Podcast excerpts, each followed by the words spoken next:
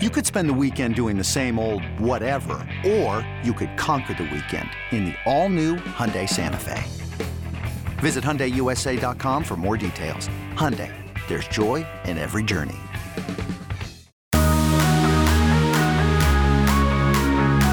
Welcome into the Lions 24 7 podcast. I am Tyler Donahue. Daniel Gallen, my colleague at Lions 24 7, going to be hopping on with us in just a moment. Uh, we've got a lot to look at here. We're, we're fresh out of a great event that took place on Penn State's practice field on Wednesday afternoon. We were fortunate to, to get out there and uh, kind of uh, regroup with a huge a significant portion of the roster, the class of 2021.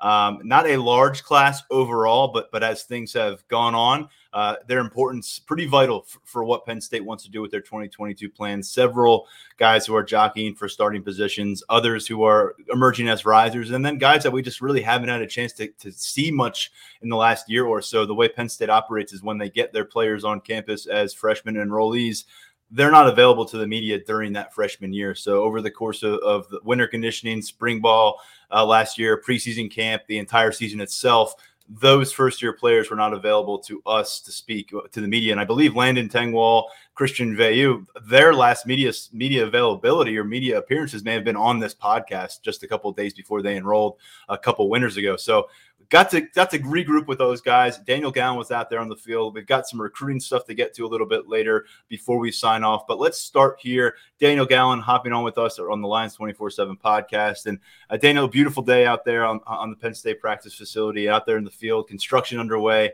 Uh, I know a lot of people are excited what's happening over there at Lasch. Uh, and, and we're excited whenever we get a chance to actually get face to face with players, young players at that. A lot of these guys, um, many in the media haven't spoken with much of because last time we really saw several of them in a uniform during game days, they were with their high schools.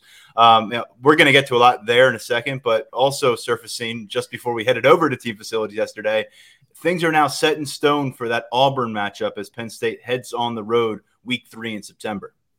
Yeah, Penn State Auburn is going to get that uh, coveted uh, 3:30 p.m. Eastern slot on CBS, uh, 2:30 p.m. Central Time, which I'm sure at Jordan Hare Stadium in, in Auburn, Alabama, in mid-September. I'm, I'm sure it's going to be a, a, hot day, a, a, little soupy out there, but um, 3:30 p.m. on CBS. Um, I think that it's a game that a lot of people have excitement for, and I think that this kind of adds uh, another element to it um, getting that yeah. nationally televised slot. Um, there's going to be plenty of eyes uh, on on that game, and I think in these marquee non-conference games, that's what you want.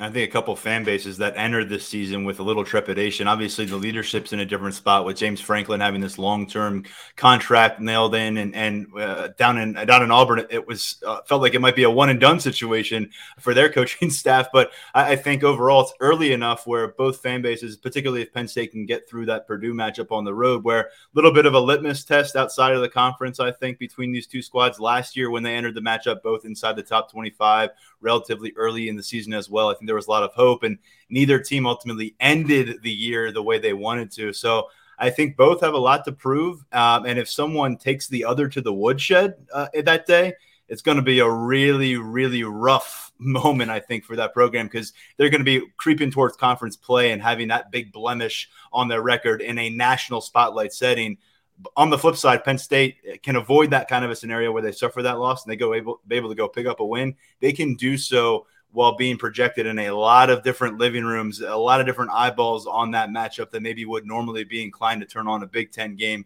or a Penn State game. So a lot to gain there for the Nittany Lions early in the season. Yeah, it feels kind of similar to last year uh, in terms of what this could mean uh, early in the season. Um, Penn State got by Wisconsin earlier uh, to open the season, and then was able to back up uh, a Big Ten win with with an SEC win, and they'll have the opportunity to do that again here. But of course, as both Auburn and Penn State showed last year, uh, how things look in November can be a lot different than how they look in September, and I think both of these programs are definitely going to be looking at ending uh, their their 2020 2022 seasons a lot differently than 2021 ended. I know you were actually on with the 24 7 Sports Auburn podcast earlier today on a Thursday talking about that matchup a little bit. It's one that we'll be looking at a lot in the summer months, uh, creeping up towards September. Um, elsewhere, though, of course, we had a lot going on on Wednesday uh, here in Happy Valley. And we're going to dive right into it because it was a chance to, to not just, you know, get with these guys and get to know them about where they are as players, but I think you saw some personalities shine through. Guys have changed a little bit, maybe from where they were in high school, a little bit more open, more willing to talk about certain things. Not everybody across the board, but let's start out with the freshman who commanded the most attention on campus around this time last year. Kalen King came out of spring ball in 2021, clearly as the ascending guy. He ended up burning his redshirt status, one of only two freshmen to do that. Now he wants to be that starting cornerback opposite of Joey Porter Jr. Uh, what stood out to you as, as you were the guy with the mic? Uh, we, we, we split up duties here, and so we're kind of going to lean on each other for, for, for this segment. Mm-hmm. Yeah, and I'll say overall, this was a, a, really good exercise for me because I, I wasn't on the beat during all these guys' recruitment. So I didn't get the chance to get to know these guys when they were juniors and seniors. And, you know, to me, they mostly kind of existed, uh, mostly behind the scenes last year. So it was really good to put some names with the faces, put voices with those names and faces. And I think Kalen King was someone that a lot of people wanted to talk to. I mean, we've been hearing about him for more than a year um, at this point, and this is the first time we got to talk to him uh, wearing a Penn State uniform. I think the big thing that stood out to me in talking to him is that uh, it's kind of it dovetails with what Terry Smith talked about uh, earlier this year in terms of, of a mature approach that he took. Um, and Kalen King talked about that. The big thing that he learned over the past year was all of the details kind of mattering. And I think that the one thing that stood out to me, the the specific example he gave was that when he was in high school and he was playing cornerback, he he didn't have to think too much about the the down and distance. Um, that it was kind of you know you you do the same thing play after play. Um, I think a little less situational, but um, in college football, everything is so situational that the you know the difference of a couple yards can can change a scenario. And i think that he said that was something that he had to learn um, about too. And about midway through last year he said that he kind of hit his stride things started to click. Um, like he said he was one of only two freshmen to burn his red shirt last year. And he was the only freshman to appear in uh, in all 13 games. So he's someone that i think that he he said that he you know he his ex he didn't meet his expectations last year. And his expectations this year are to, to win a lot of games uh, and to have fun. But you know, he did kind of he did say that he wants to start. He wants to have that opportunity, and I think he's in a good position for that.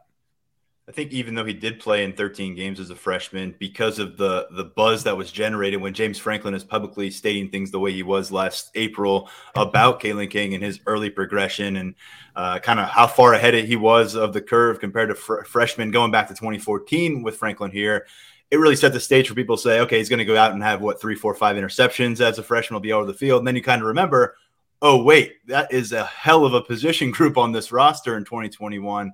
Uh, now it's changed a little bit, but you had Johnny Dixon coming in as a transfer, and he was a factor there. And uh, you know, just the fact that Kalen King was able to, to step up and be that kind of two deep contributor with Daquan Hardy obviously up in the slot coverage. Um, I think with Kalen King, um, you know, it'll be interesting to see if he's paired up with his brother in the starting lineup because Kobe King was also available. Um, this is a guy who did not burn his red shirt. We thought he would against Arkansas. He had he was at that four game threshold. He was asked about that, which I, I guess you can address here. But I think overall, Kobe King. We heard from Tyler Elsdon during a media availability in April. Those are the two guys at the forefront to replace Ellis Brooks as the starting Mike linebacker for Penn State. Yeah, the the redshirt conversation was pretty interesting. I know that uh, when we were in in Tampa, that that kind of ruffled some feathers, especially in relation to the opt outs and kind of the the roster situation that that Penn State was in. But um, Kobe King said that he talked about it with James Franklin, and um, that you know James Franklin came to the decision that it was the the best decision, uh, best choice for Kobe King to to keep that red shirt moving forward. Um, and I think that when you look at that position and being able to keep that year of eligibility in terms of his development, um, I think that's really good for the for the long term. But he's someone that I think that whether he wins that Mike linebacker job uh, over Tyler Elsdon, I think that Kobe King is someone that we're going to see a lot of. Um, he said that he played the will last year. So he has kind of the the versatility and flexibility to play uh, multiple positions in the defense. Um, he said that the transition from Brent Pry to Manny Diaz hasn't been hasn't been too difficult, and that I think that he thinks that he'll be able to play a little bit faster um, this year in Manny Diaz's defense and just kind of being a, a second year college player. So, you know, I think that both King King brothers have some some pretty good personalities. Um, you know, they you know smiling, laughing, and um, I think that you can kind of see last year. Um, you know, Kobe King was someone too that got mentioned as someone who's pretty far along. Um, I think that both of their intangibles were kind of highlighted here and there, and I think that that kind of showed through in that uh, interview setting. Yeah, credit to those young men. Credit to the Cass Tech uh, coaching staff because uh, they came in, and the, the, the word you kept hearing was maturity, and that was the uh, that was the physical approach, that was the mental approach, that was the day to day what it's like at this level of college football and everything that, that entails.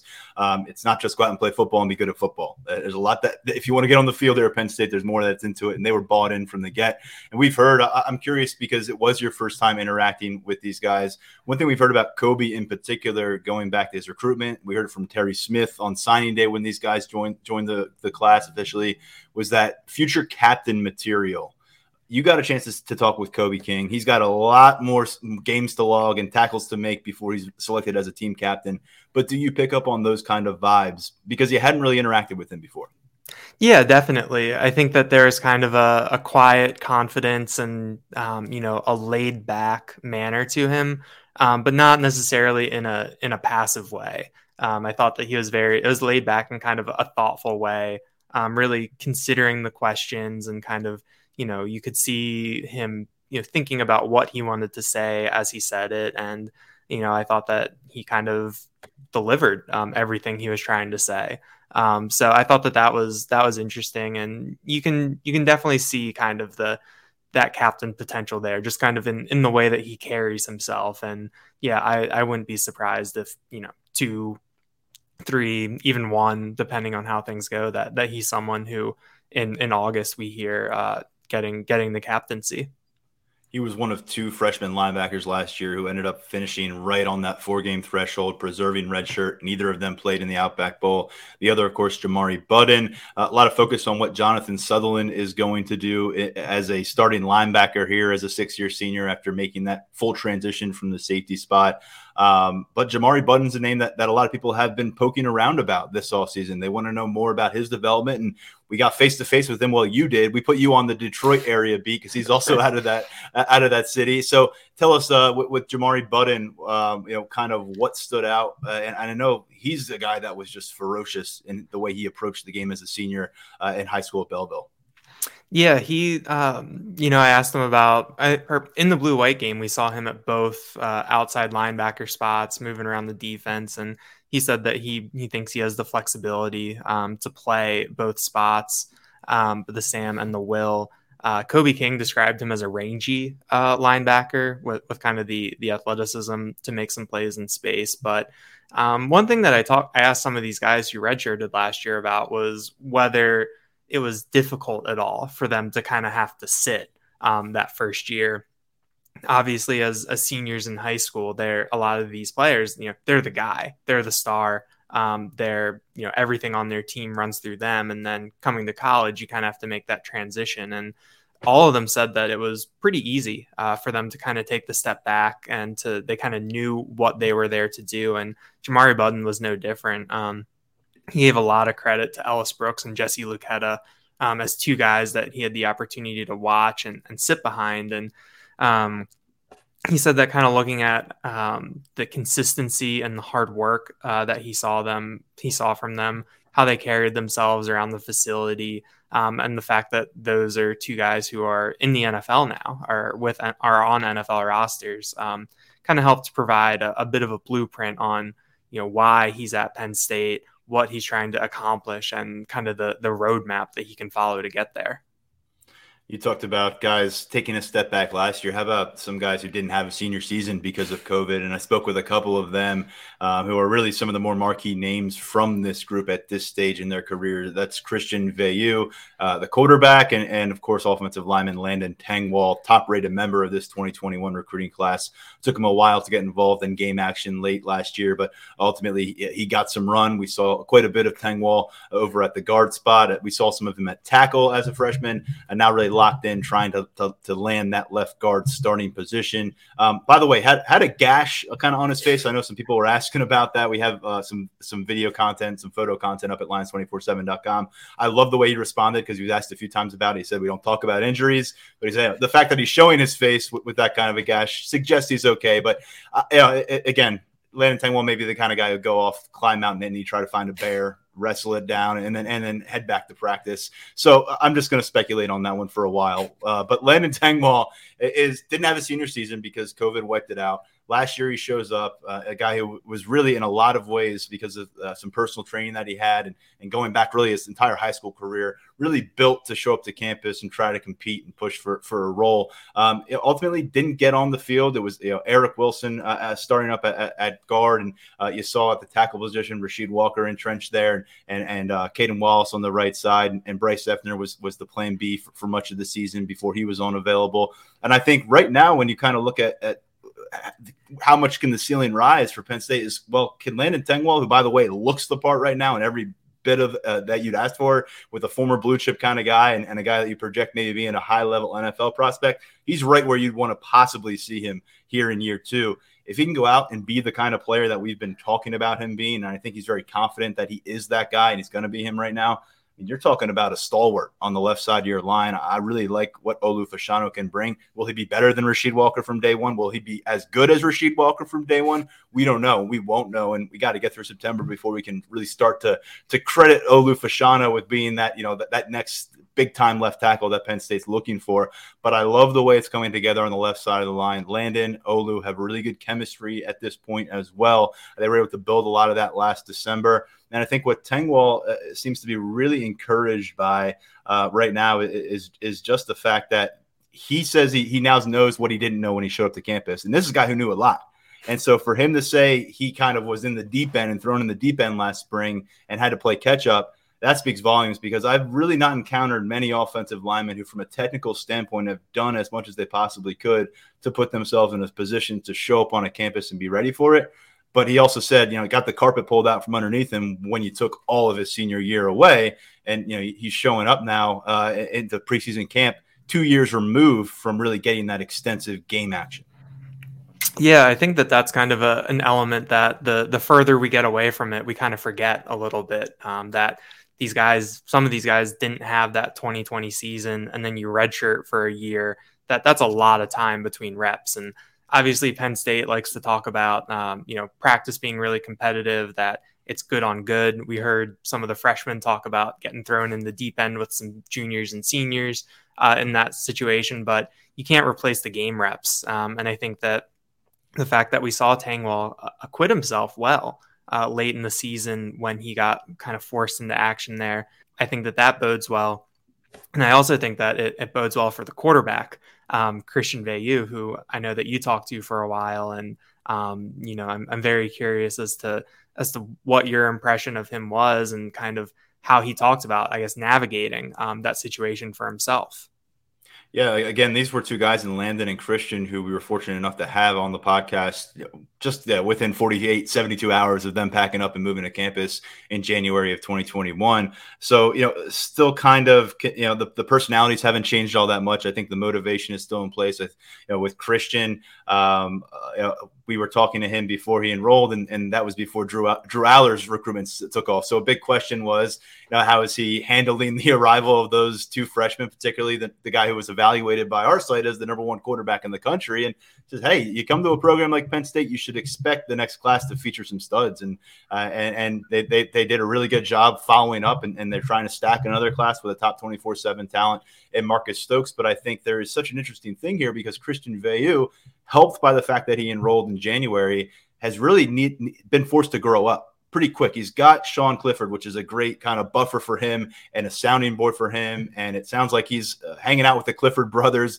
and kind of an extension of the Clifford brothers right now, away from team facilities. And I, I think that's been really beneficial to his growth as a prospect, especially since he didn't have those game reps as a senior. Being able to watch how Sean Clifford handles himself and and and you know say what you will about Sean Clifford's game by game by game performance he is a guy who is bought in at trying to get the offense where it needs to go, and, and he's he's putting in that kind of effort. So uh, Christian Veilleux kind of same beat of the drum in, in, that regard. I think where he needs to answer some bells still is uh, you know when, he gets in crunch time moments. We have no idea what that's going to look like. The, there were some dicey moments against, against Rutgers. There's no doubt about it, especially when you were down like 20% of your roster. But really Rutgers didn't do much to threaten you and make you feel scared at any point in that game. So by the time he was involved against Arkansas, things had really gone awry for the offensive plan. It felt like that game was away. It was hard to really judge that. So I don't know when we're going to see it. Um, you know, I, I, think if things go according to plan for Mike Yurcich, you, you won't see you know Christian Veilleux, you know, handling uh, an early two minute drill late in the game in September because he hopes Sean Clifford is healthy and available and performing well. But that's the next step in, in learning about Christian Veilleux. But within everything he can control, I think he's answered the bells. He's stepped up. He's added about 12 pounds to his frame. Six foot four. He'll probably enter the season over 210 pounds. Meanwhile, his 40 yard dash time is dropping from you know mid four seven range down to a four six. He's trying to get into the four fives maybe there. So this kid has some wheels. He flashed a little bit of that against Rutgers, but I think he wants to really be able to lean on his ability as a passer. And I've continued to say it.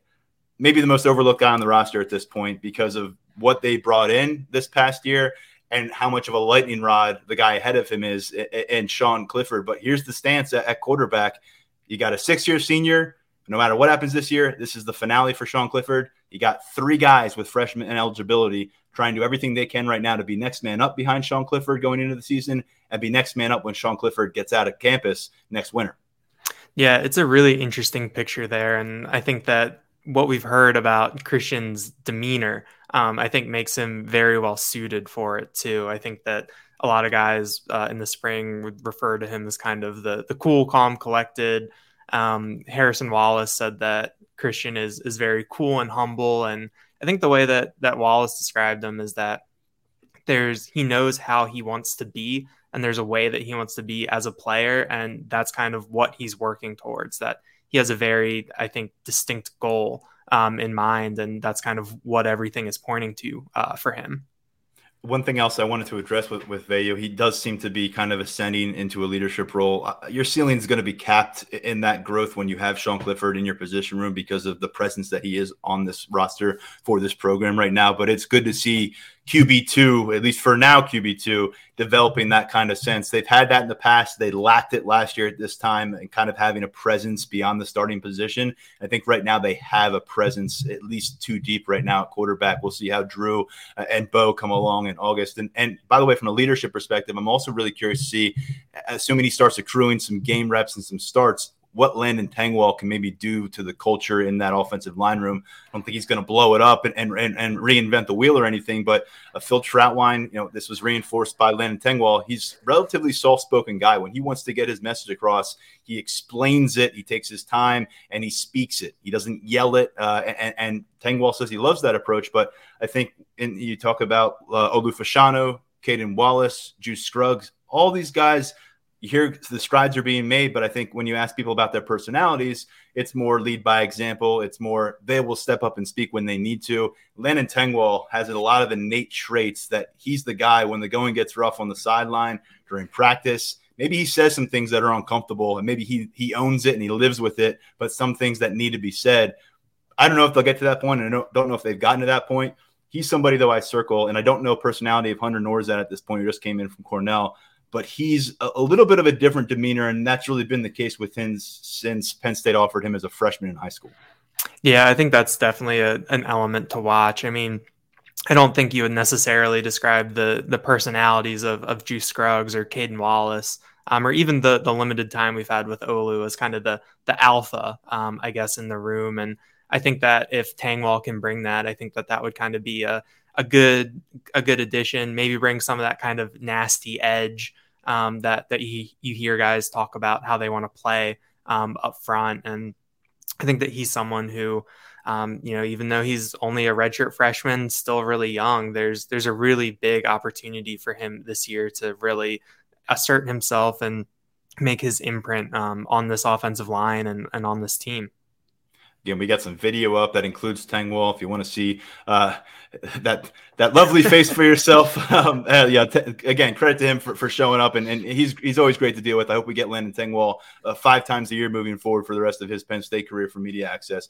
But Daniel, I just want to reiterate we we have we're not going to get to it all here on the show, but we've been trying to as you and I and Mark go through content for stories we're working on and different content pieces, dropping as many notes from the from the event on Wednesday as we possibly can over at Lions twenty four 247.com online's pride message board. Uh, we've got a thread going there. If you have some questions about this group, we'll be happy to, to chime in there with our subscribers. But let's continue the conversation here um, with the wide receiver unit. We just talked about offensive line, a lot of conversation there. There's less pressing, uh, I, I, guess, uh, I guess there's less pressure on the wide receiver room to produce new contributors right now. You got Mitchell Tinsley coming in. It, kind of helps you out, buys you some time for some younger talent. Malick Meiga a year ahead of these players. But Harrison Wallace, to me, I'm, I'm kind of bunch him up with Meiga in that there's so much athleticism in play here where it doesn't need to come all together for you. If it can come like 70% of the way in year two, you could really go out there and do some damage with this offense.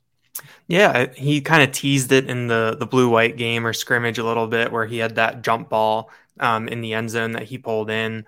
Um, when he was asked for kind of a the the scouting report uh, on himself yesterday, he said that he's fast, he's a jump ball catcher, he's a deep threat, but he can also you know catch the slants, catch the digs, go over the middle, um, kind of do do whatever he needs to um, in the offense. And he was kind of someone who was interesting to talk to about his physical development um, because when he came in, we we all saw the basketball highlights. He can jump out of a gym.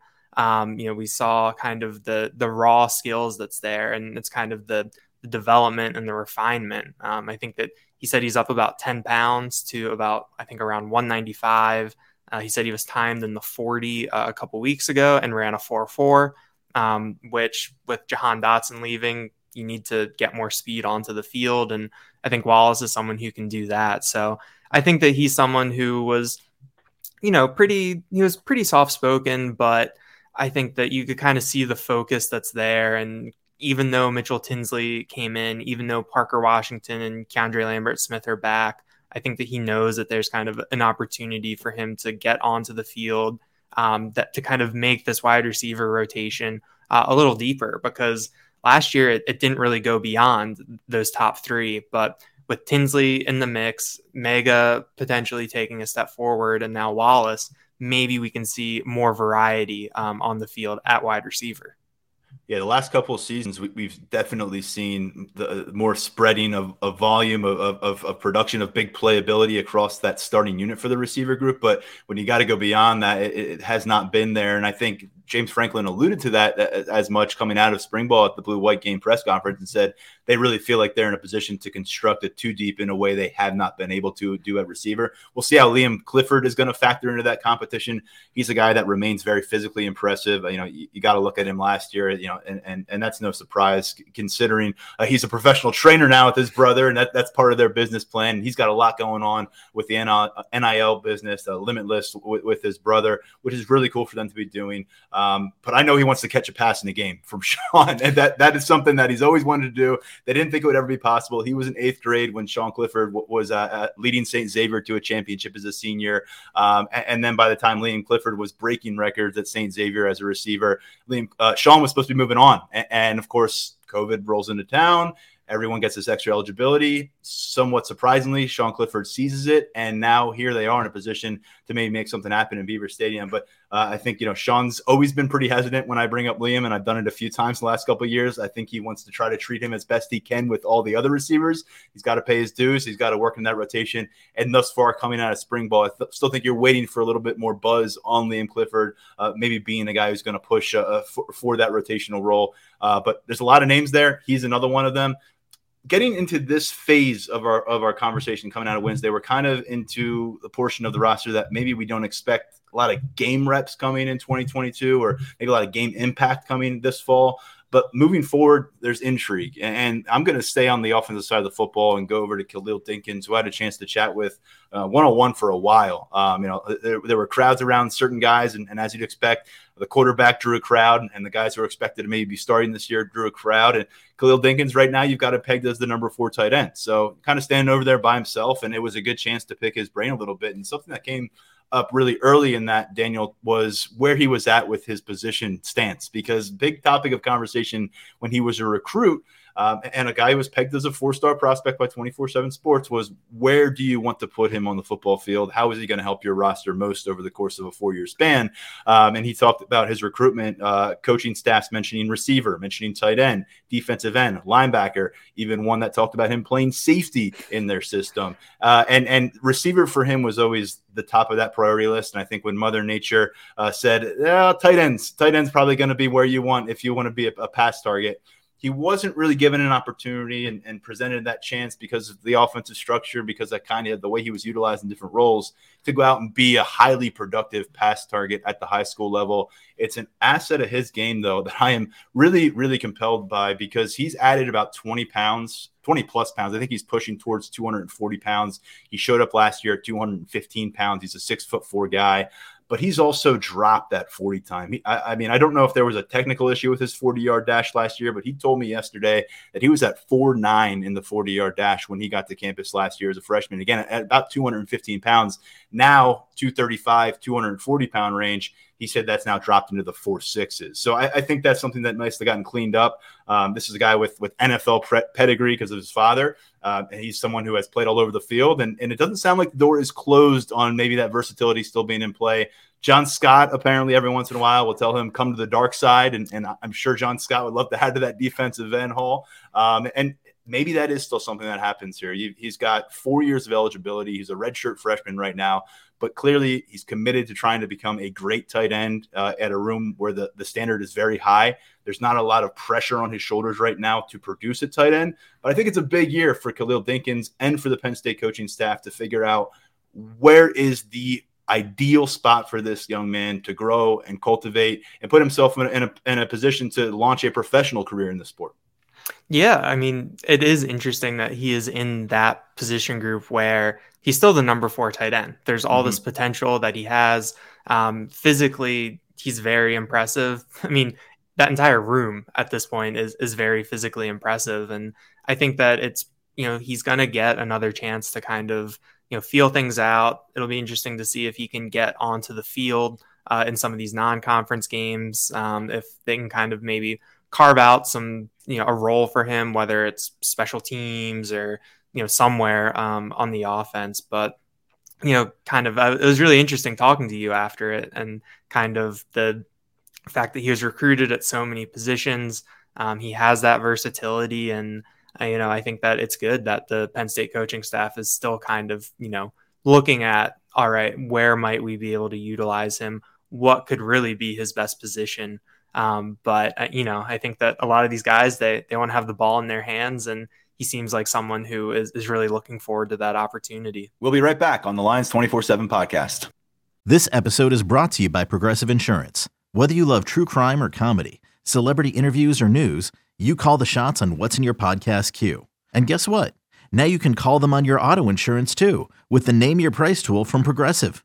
It works just the way it sounds you tell Progressive how much you want to pay for car insurance, and they'll show you coverage options that fit your budget.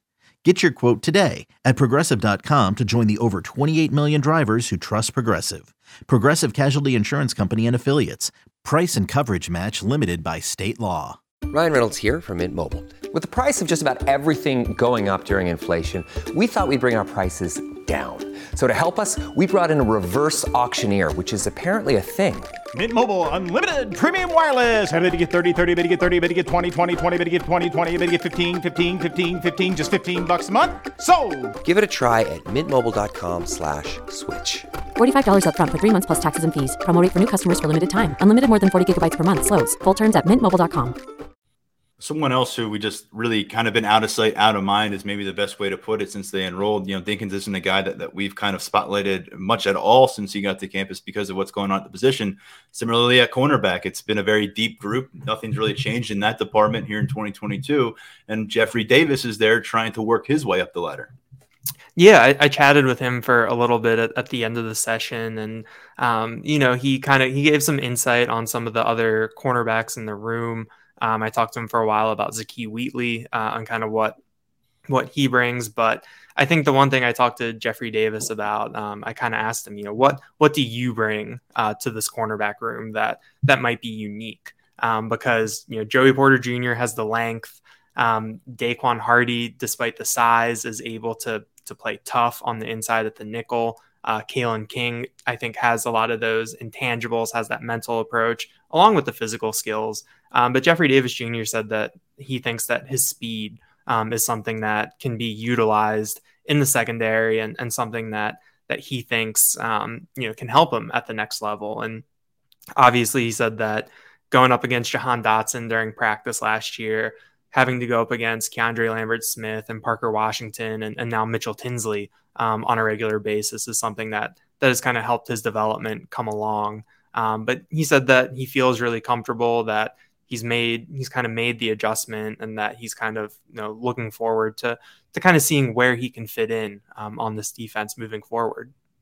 Davis was a top 40 cornerback in the 2021 class uh, per 24 7 sports evaluation. And boy, am I glad you brought up Zakee Wheatley because I didn't. And I almost skimmed right over the safety group, which is a pretty important one because they need a new starter. They've got this spring ball standout, and they've got the other, the second red shirt, uh, the, the second player who burned his red shirt last year, and Jaylen Reed. So you, you, got both those guys. You were all over the defensive backfield on Wednesday, clearly. Um, Zakee Wheatley, let's start there and then tell us what you heard from Jaylen Reed, who, because of what Wheatley was able to do this spring, kind of put him and Keaton Ellis on the back burner for a lot of people, I think. Mm-hmm.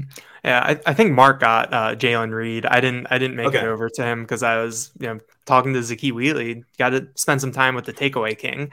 Um, but uh, you know, obviously, a lot of the conversation with Zakee Wheatley centered around those ball skills and you know his ability to kind of come up with the ball.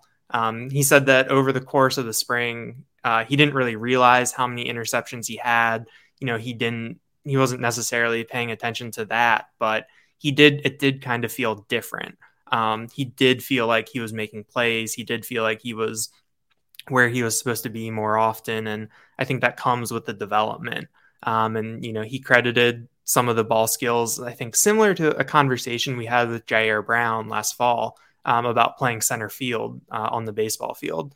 Uh, Zakee Wheatley said he played baseball until his sophomore year of high school. Um, center fielder, tracking the ball, and he played wide receiver for his whole life too. And he said when the ball's in the air, he you know he stops thinking about whether he's playing offense or defense. That the only goal is to come down with the ball.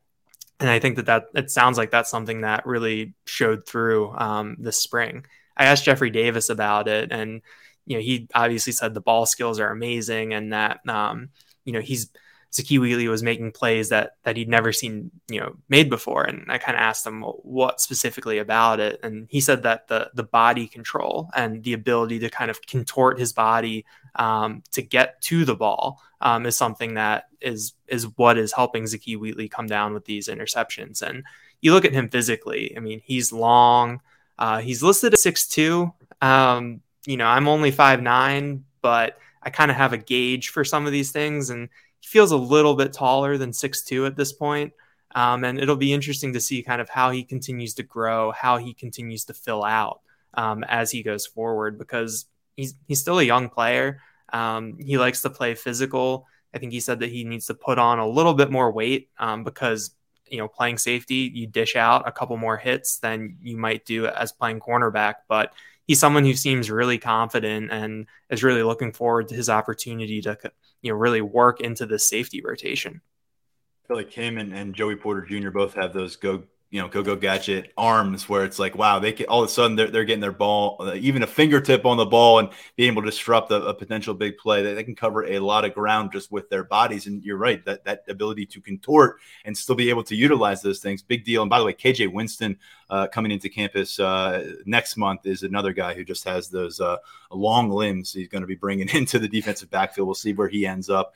Um, I, I, sorry about putting you on the spot with Jayden Reed. As I said, we, we covered a lot of ground. Mark Brennan obviously did some of the work as well. Um, and he was dropping notes up on, on the message board at lions247.com. Um, a, a, couple more names I wanted to get to um, were on the defensive line, but I know you've got one more in your back pocket, and that's Davon Townley. He was a, a late addition to the 2021 recruiting class, um, a guy who really uh, came on for a lot of Big Ten programs down the stretch of that cycle. Uh, basketball kind of convert um, that was early on still in his development as a football player. I know personally, seeing him on the practice field a bit this spring, he's someone that kind of popped out in terms of their physical development. Um, what I mean, what what do you think standing toe to toe with him and getting some time to talk about his progress? Yeah, I mean, standing next to him, he's definitely a, a big, long uh, defensive end. Uh, he said that he's put on about 30 pounds. That mm-hmm. he got he got to campus at 235. He weighs 260. He's around 265 now. I think the official roster has him at, at 268.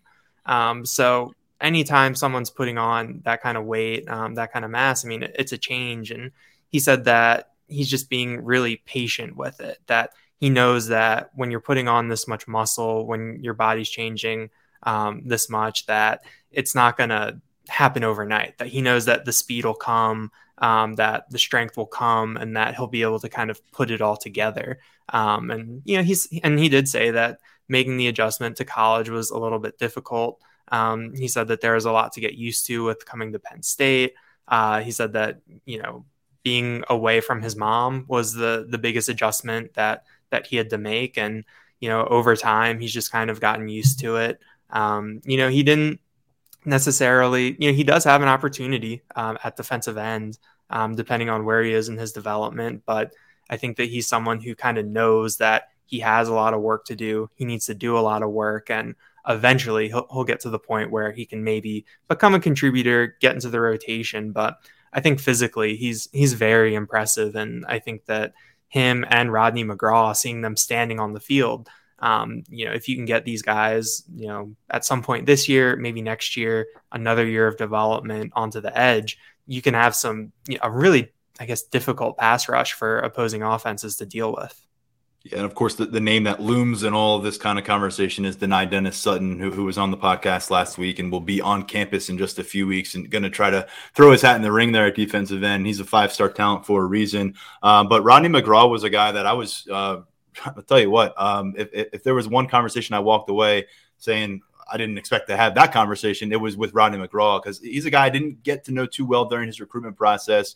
And yesterday, really, he, he was in a place uh, personally to open up a little bit uh, about a few things, uh, uh, about why Penn State was the right choice for him, about some some challenges in his life, and and he really uh, opened up particularly about having a son before his sophomore year of high school, and it really wasn't a, conversation that I had ever had with Rodney McGraw or anyone close with him, um, and you know, trying to even fathom what that must be like at that age. I think he was 15 years old, just about to be 16 years old. Um, this is still, uh, you know, still something where he's a new father, and he said that's been the biggest challenge for him is being away. Um, you know, he, he's able to see his son occasionally in person, but it's it's daily FaceTimes. Um, you know, this isn't the first time I've come across a Penn State player who, who is a father, um, but but when you hear it from someone who's just a redshirt freshman and he kind of just we're, we're, so focused on can these guys put it together as as athletes you don't think can they put it together as people at you know 18 19 20 years old at this this point. And and in mcgraw's case i think he just turned 20 years old. And uh, of course at six foot five 270 pounds you know i'll go down that road in a second. He says athletically he is in a far different place than last year. He admitted that he didn't really know how to move laterally and and, and the way that he needed to to to have success on the practice field, much less uh, in game situations at this level of football. Uh, got a lot, uh, got away a lot, I think, on just pure strength uh, and, and, just being able to to outclass guys as an athlete at the high school level in Indiana. Uh, but he looked back on his decision to flip from the Indiana Hoosiers and join this Penn State recruiting class um, as a vital one for him. He said he needed to change his scenery. Um, obviously, he's got ties back home in Indiana. It's still an important place for him. I know he's excited to get back there for the Purdue game in September, uh, but he says this was the best decision of his life. And he says he's had some heart to heart conversations with James Franklin about what he's doing right now and, and basically communicating with his son via FaceTime while trying to carve out this path as a student and as an athlete at Penn State. And Franklin is, you know, trying to make it clear to him, and he feels like he is on board with this that when he explains years down the road to his son why he made those sacrifices and what they ultimately led to, he wants to, to be able to have that validation. So, a very motivated guy. Again, not somebody I think we're going to see a lot of defensively here in the 2020 season, uh, but someone to file away. And, and if you're kind of wondering, are, are guys getting fed up and, and do they feel like they're just practice field fodder? It's not there by any means with Rodney McGraw right now. He might be a reserve at defensive end. He might be looking at some developmental work uh, again when they get back on the practice field. But he reiterated time and time again that coming to Penn State has been the most important decision for him and the best decision for him. So that's something I just wanted to share more from a person perspective than a player perspective. And that's the beautiful thing about this kind of event. We get to peel back the curtain just a little bit, and it doesn't happen all that often. Yeah, it was a it was a nice element uh, to kind of get to know these guys. Uh, there's a lot of conversation with Kalen King and Kobe King about their recruitment, um, whether or not they were going to you know go to the same place no matter what, um, and kind of what it's like to go to school with your brother. Um, they're still roommates, um, and they're roommates last year. They're roommates this year, and then on top of that, Jamari Buddin and Jaylen Reed are some other Michigan guys who who are part of this class. There were uh, four guys, uh, the Kings and Jaylen Reed from Detroit, uh, Jamari Buddin from Ypsilanti, and Kalen King kind of described it as bringing a little bit of home uh, with them to State College. Um, the Kings, they said that living in State College is a little bit different than living in Detroit, um, but it's it's a change that they've that they've really enjoyed, and that um, you know I think that they kind of knew for a while that they wanted to come to Penn State, and you know now they're here and they've are taking advantage of, I think, all the opportunities that they have. Uh, one other name I wanted to get to, and he's a name that I think people should familiarize themselves with as part being part of the defensive plan for 2022 is Jordan Vandenberg. And what a unique background this guy has. And I think people are starting to hear more about it. And if he finds success at Penn State, I'm sure it's going to be jammed down our throat about his background. But right now, it's still pretty fresh information. And for those who maybe haven't heard about it, he's a guy who joined Penn State last year late in the process, uh, came with a teammate, a quarterback out of Iowa Western Community College.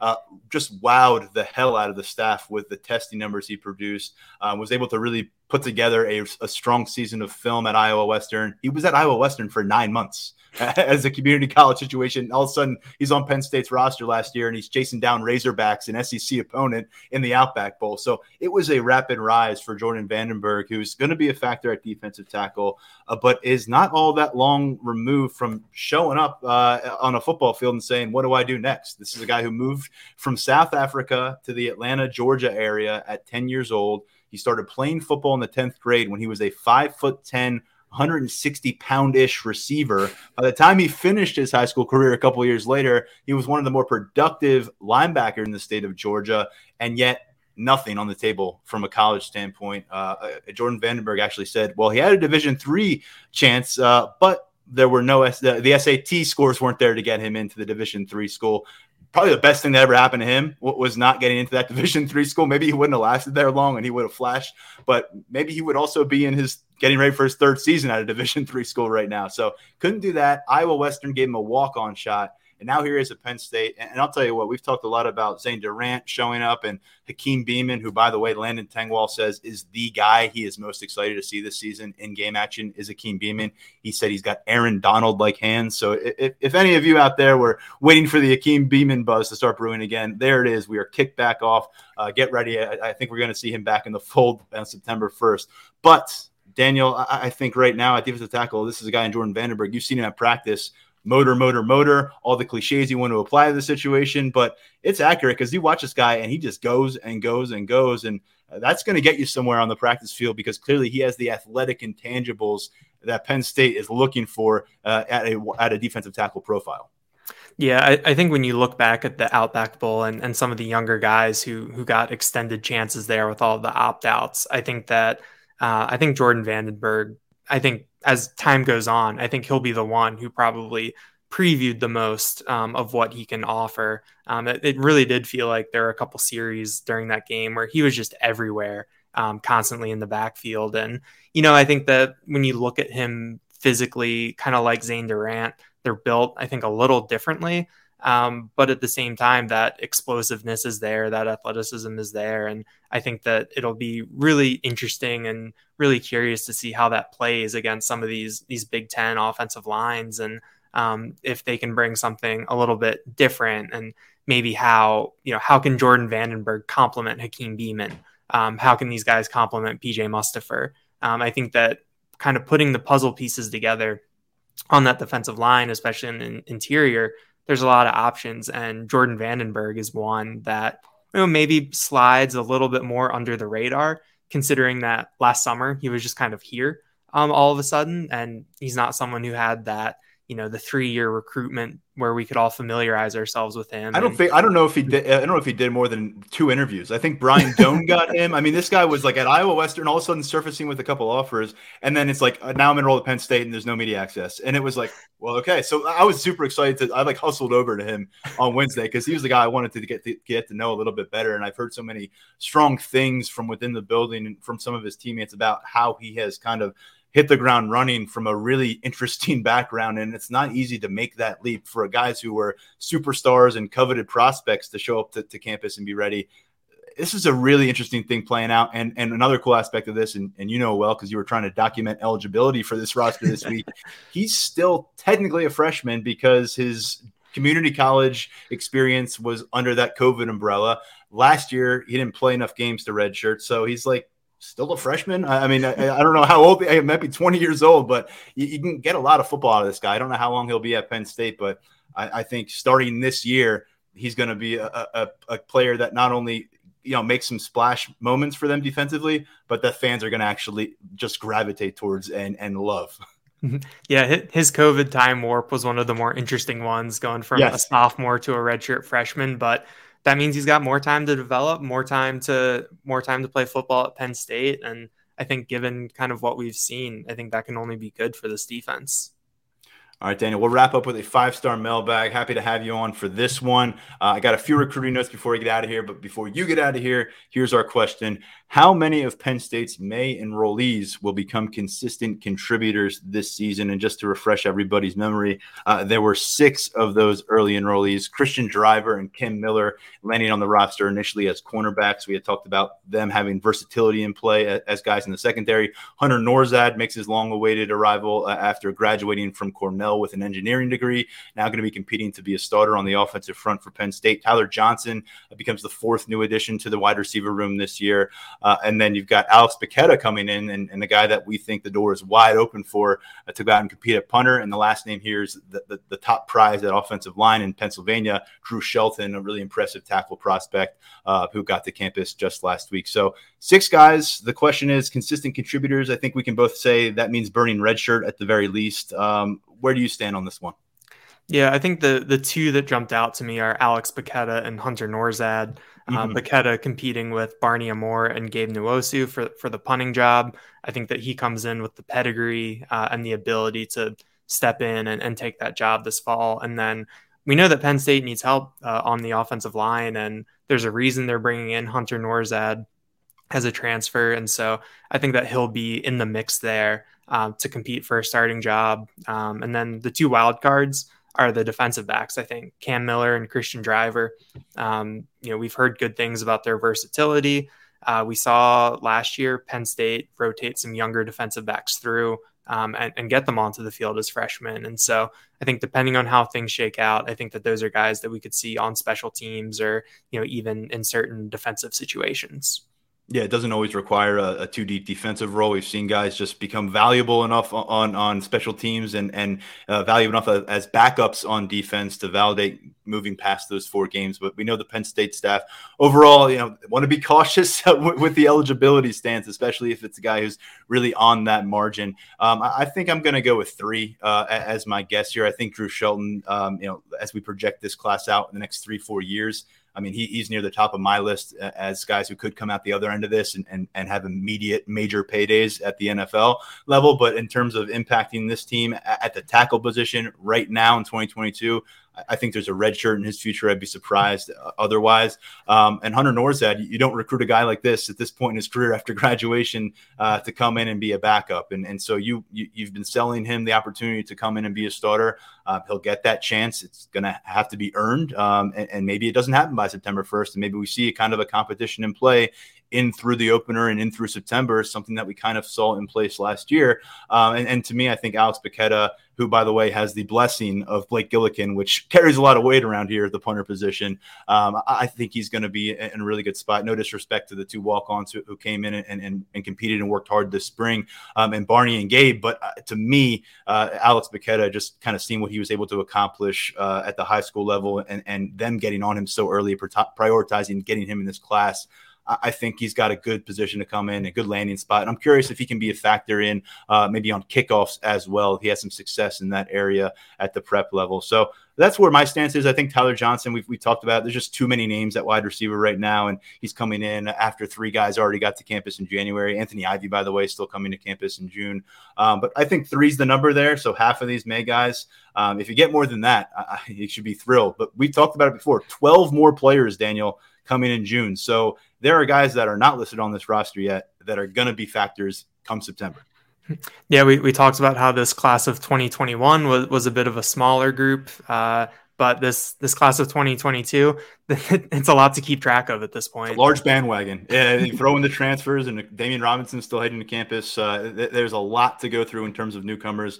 Um, Daniel always great having you. It's becoming more consistent. I like that. We'll talk to you real soon on the Lions 24/7 podcast. And of course uh, be sure to follow all Daniel's coverage uh, from coming out of this uh, class of 2021 media day and a lot more over at lions247.com all right few items on the recruiting trail to get to. And, and I just want to set the stage by saying next week going to be a huge week at lions247.com here on the podcast in terms of recruiting and ramping up for the first prospect camp um, that we're going to be able to cover. I think since three years ago, 2019. Um, so it, has been a long time. We're excited to get eyeballs on that. We've got some uh, friends from the 24/7 Sports Network that we think are going to be popping up on campus here during during prospect camp season at Penn State that to help with the evaluation and, and to help kind of get eyeballs on the field a really impressive showcase coming our way on June 4th, which is next Saturday. Going to be about 75 players, and, and we're talking about top target kind of players. Um, uh, some of them have already confirmed their attend- attendance. A couple notable players that I, I, kind of alluded to last episode Sid Kaba, Jordan Hall, lineman from the Columbus Kip School.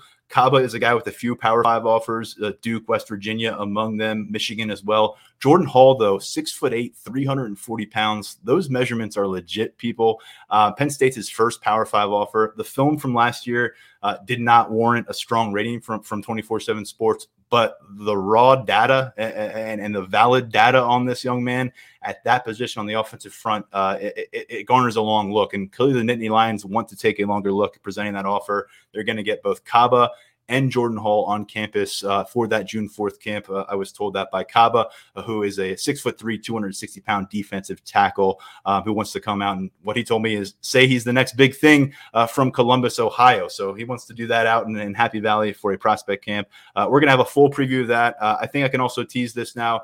Our full-time recruiting reporter will be joining the uh, the group next week. Uh, really excited for that. It's one that we've been counting down the days for and kind of just waiting and waiting. And here he comes, and we're excited for that. I'm um, going to round out our, our, our full-time staff here at Lions247.com. You'll hear from him on the podcast. You hear from Brian Dohn on the podcast next week, and that'll be good because I know he wants to chime in a little bit on Rodney Gallagher, who announced his commitment to West Virginia this week, uh, considered the top wide receiver prospect in the state of Pennsylvania. 30 minute drive uh, to West Virginia. I think that's something that people are, are starting to, to, pick up a little bit as they see kind of the ramifications of this recruitment. Very close to Morgantown. Um, and, there's been a lot of conversation on our message boards about the different dynamics that were in play with this recruitment. But Notre Dame, Penn State ultimately uh, seeing one of their priority targets at receiver uh, end up with the West Virginia Mountaineers. And, and also at receiver, as Penn State kind of sorts through options, Johnny Shakir, of course, joined the class this month. You heard from Bill Belton, his offensive coordinator, coordinator at Winslow Township on our last episode. Looking for other help there, keep an eye on another Texas wide receiver. We've seen them sign Omari Evans last cycle. a couple cycles ago with Parker Washington, who's gone on to have a lot of success. Next name to know at receiver down there in the Lone Star State, Anthony Evans, uh, told me he will use an official visit at Penn State in June. Still working on the exact date there looks like it's going to be late June. Uh, this is a guy who's one of the faster football talents in the state of Texas, and that's saying something. Um, he didn't exactly light it up in terms of production last year as a receiver, but I think you watch the film, you see what he did on the track this spring. There's a lot to like there. He's also got official visits for June locked into Oklahoma and Georgia look, I could go on and on about recruiting. A lot of it on lions247.com to read through in the coming days. Again, next week, got a lot going on at the site as well. That's going to be it for now. For our producer, Lance Glenn, for my colleague, Daniel Gallen, thanks to Penn State for welcoming us back to the practice field. Thanks to that class of 2021 for giving us some thoughts about their progression and some of their personal development. I'm Tyler Donohue. We'll talk to you next week right here on the Lions 24 7 podcast.